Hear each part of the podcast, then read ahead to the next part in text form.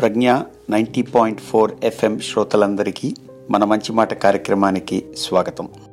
ఈ మధ్యకాలంలో ఏ పత్రిక తీసినా ఏ టీవీ ఛానల్ ఆన్ చేసినా మనం మాట్లాడుకున్నా కూడాను అందరి నోట్లో ఒక మాటే నలుగుతుంది మొట్టమొదటిసారిగా. అదేమిటంటేను మనందరినీ గడగడ వణికిస్తున్న ఈ కరోనా. ఈ మధ్యనే ఒక డాక్టర్ గారు ఈ సమయంలో తీసుకోవాల్సిన జాగ్రత్తలు పాటించవలసిన నియమాలు చెప్తుంటే ఒక శ్రోత చాలా అమాయకంగా అడిగాడు. ఏమండి కరోనా పాండమిక్ అంటే కరోనా ఒక వ్యాధిను పాండమిక్ ఇంకో వ్యాధియా అని అడిగాడు. సో ఆయన చాలా నింపాదిగా మళ్ళీ వివరించుకోవడం మొదలుపెట్టాడు. కరోనా ఏమో ఆ వైరస్ పేరు. కోవిడ్ అంటే corona virus induced disease corona virus వల్ల వచ్చిన వ్యాధి. టూ థౌజండ్ నైన్టీన్లో వచ్చింది కాబట్టి దీన్ని క్లుప్తంగా కోవిడ్ నైన్టీన్ అన్నారు ఈ వ్యాధి గురించి. మనకు తెలుసు ఏదైనా రోగం వ్యాప్తి చెందితే అది ఎక్కువ ప్రదేశానికి వ్యాపించి ఎక్కువ మంది మనుషులకి దానివల్ల ప్రభావం కలిగితే వ్యాధిగ్రస్తులైతే దాన్ని ఎపిడమిక్ అంటువ్యాధి అంటారు. దాని తీవ్రత పెరిగి దేశాంతరాలుగా ఖండాంతరాలుగా వెళ్ళి అనేక మంది కోట్లాది మంది మనుషులకి దాని ఎఫెక్ట్ పడితే దాన్ని పాండమిక్ మహమ్మారి అంటారు. సో ఇప్పుడు మనం ఉంటున్న ఈ కోవిడ్ నైన్టీన్ పాండమిక్ జాతి కింద వస్తుంది. ఎందుకంటే రెండు వందల పదమూడు దేశాలు ఏరియాలు ఎఫెక్ట్ అయ్యాయి అని. యునైటెడ్ నేషన్స్లో రికగ్నైజ్ చేసిన దేశాలు నూట తొంభై ఏడే. అంటే మనకు అనుమానం వస్తుంది. యునైటెడ్ నేషన్స్ రికగ్నైజ్ చేసిన దేశాల కన్నా ఎక్కువగా ఈ కరోనా వాటిని అప్పుడే రికగ్నైజ్ చేసి వాళ్ళకి వెళ్ళి ఈ అంటువ్యాధిని అంటించింది. ఎక్కడో ఒక మూల చైనా దేశంలో హువాన్ నగరంలో మొదలైన ఈ వ్యాధి కొన్ని నెలల్లోనే ప్రపంచమంతా వ్యాపించింది. మీకు తెలుసు కదా మన భూమి చుట్టుకొలత భూమధ్యరేఖ దగ్గర నలభై వేల కిలోమీటర్ల పైచిలుకుంది ప్రపంచం అంతా వ్యాపించిందంటే ఈ వైరస్ ఎన్నిసార్లు భూమి చుట్టూరా తిరుగుంటుందో మీరు ఊహించవచ్చు. విచిత్రం ఏమిటంటే అంటువ్యాధి ఎంత తొందరగా వ్యాపించిందో మనలో కొన్ని మంచి గుణాలు కూడా అంతకంటే వేగంగా వ్యాపించగలవట. ఉదాహరణకి మానవత్వం దయ కరుణ పరులకు సహాయం చేయడం ఇలాంటివన్నీను చూస్తేనే చాలు మనిషిలో ఒక ఆవేశం పెళ్ళుబికొచ్చి అలాంటి పనులు చేయడానికి ప్రయత్నిస్తారట. ఈ మధ్యనే ఒక ఆర్జే రేడియోలో ఇలాంటి ఒక చిన్న ఉదంతాన్ని చెప్పిందనమాట ఆ అమ్మాయికి నేను కృతజ్ఞతలు చెప్పుకుంటూ ఆ అమ్మాయి చెప్పిన కథే మీకు మళ్ళీ చెప్దామని అనుకుంటున్నాను. ఒక హోటల్కి ఓ శర్మ గారు కాఫీ తాగడానికి వెళ్ళారు. తాగుతున్నప్పుడు ఎదురుగా ఉన్న బల్ల మీద ఒక ఆయన ఏడేళ్ళ పాప వచ్చి కూర్చున్నారు. దుస్తులు అవి చూస్తే సామాన్య కుటుంబీకుల్లా ఉన్నారు.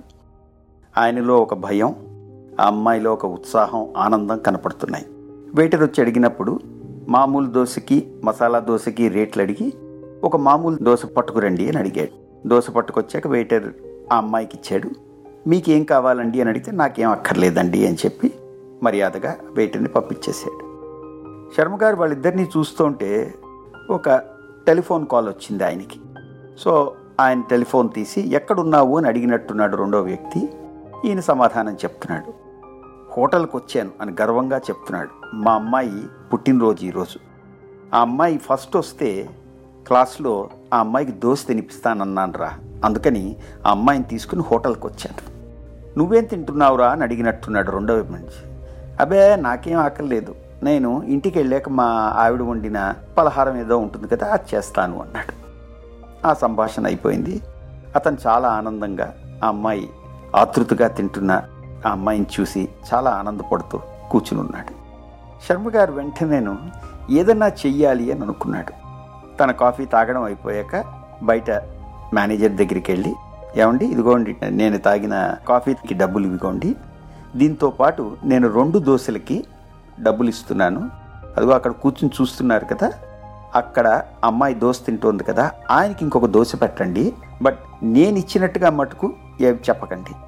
ఆ అమ్మాయి క్లాస్లో ఫస్ట్ వచ్చినందుకు మా హోటల్ తరఫు నుండి మీ ఇద్దరికి రెండు దోశలండి అని చెప్పండి ఇది వినంగానే ఆ మేనేజర్ ఎంతో ఆనందపడి ఇంతటి ఔదార్యం ఇంతటి మంచి గుణం ఉన్న వాళ్ళని నేను చాలా రోజుల తర్వాత చూస్తున్నానండి.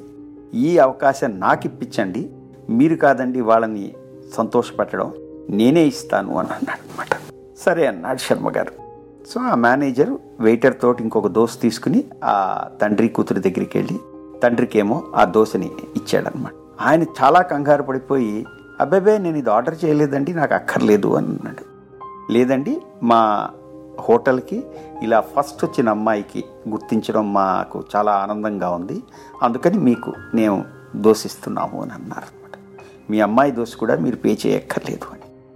తండ్రి చాలా గర్వంగా కూతురు కేసు చూసి చూసావా?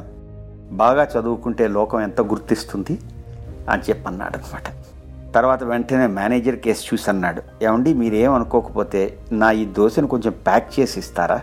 ఎందుకంటే నేను ఇంటికి వెళ్ళి మా ఆవిడతో కలిపి తింటానండి అని అన్నాడు. ఆ మేనేజర్ వెంటనే ఏమండి మీరు ఆ పని చేయక్కర్లేదు ఈ దోశ మీరు తినండి. మీ ఇంటికి మీ ఆవిడ గురించి ఒక దోశ దోశతో పాటు కొన్ని స్వీట్లు కూడా పంపిస్తామండి. మీ అమ్మాయి మిత్రులందరికీ పంచండి అని చెప్పారు. ఇది విన్న పక్క బలలో ఉన్న వాళ్ళందరూ చప్పట్లు కొట్టి ఆ అమ్మాయిని అభినందించి శభాష్ అన్నారు. ఇది విన్న ఆ అమ్మాయి మొహం ఒక థౌజండ్ వాట్ బల్బులా వెలిగింది. ఆ తండ్రి కళ్ళల్లో ఒక ఆనందం కళ్ళల్లో నీళ్ళు తిరిగాయి అన్నమాట. కౌంటర్ దగ్గరే నిలబడి ఇదంతా గమనిస్తున్న శర్మగారికి చాలా ఆనందం వేసింది. ఇతరులకు సహాయం చేద్దాం అనుకున్న అతని చిన్న సలహా ఎంతమందిని స్పందించిందో అనుకున్నాడు. నిజమే మరి.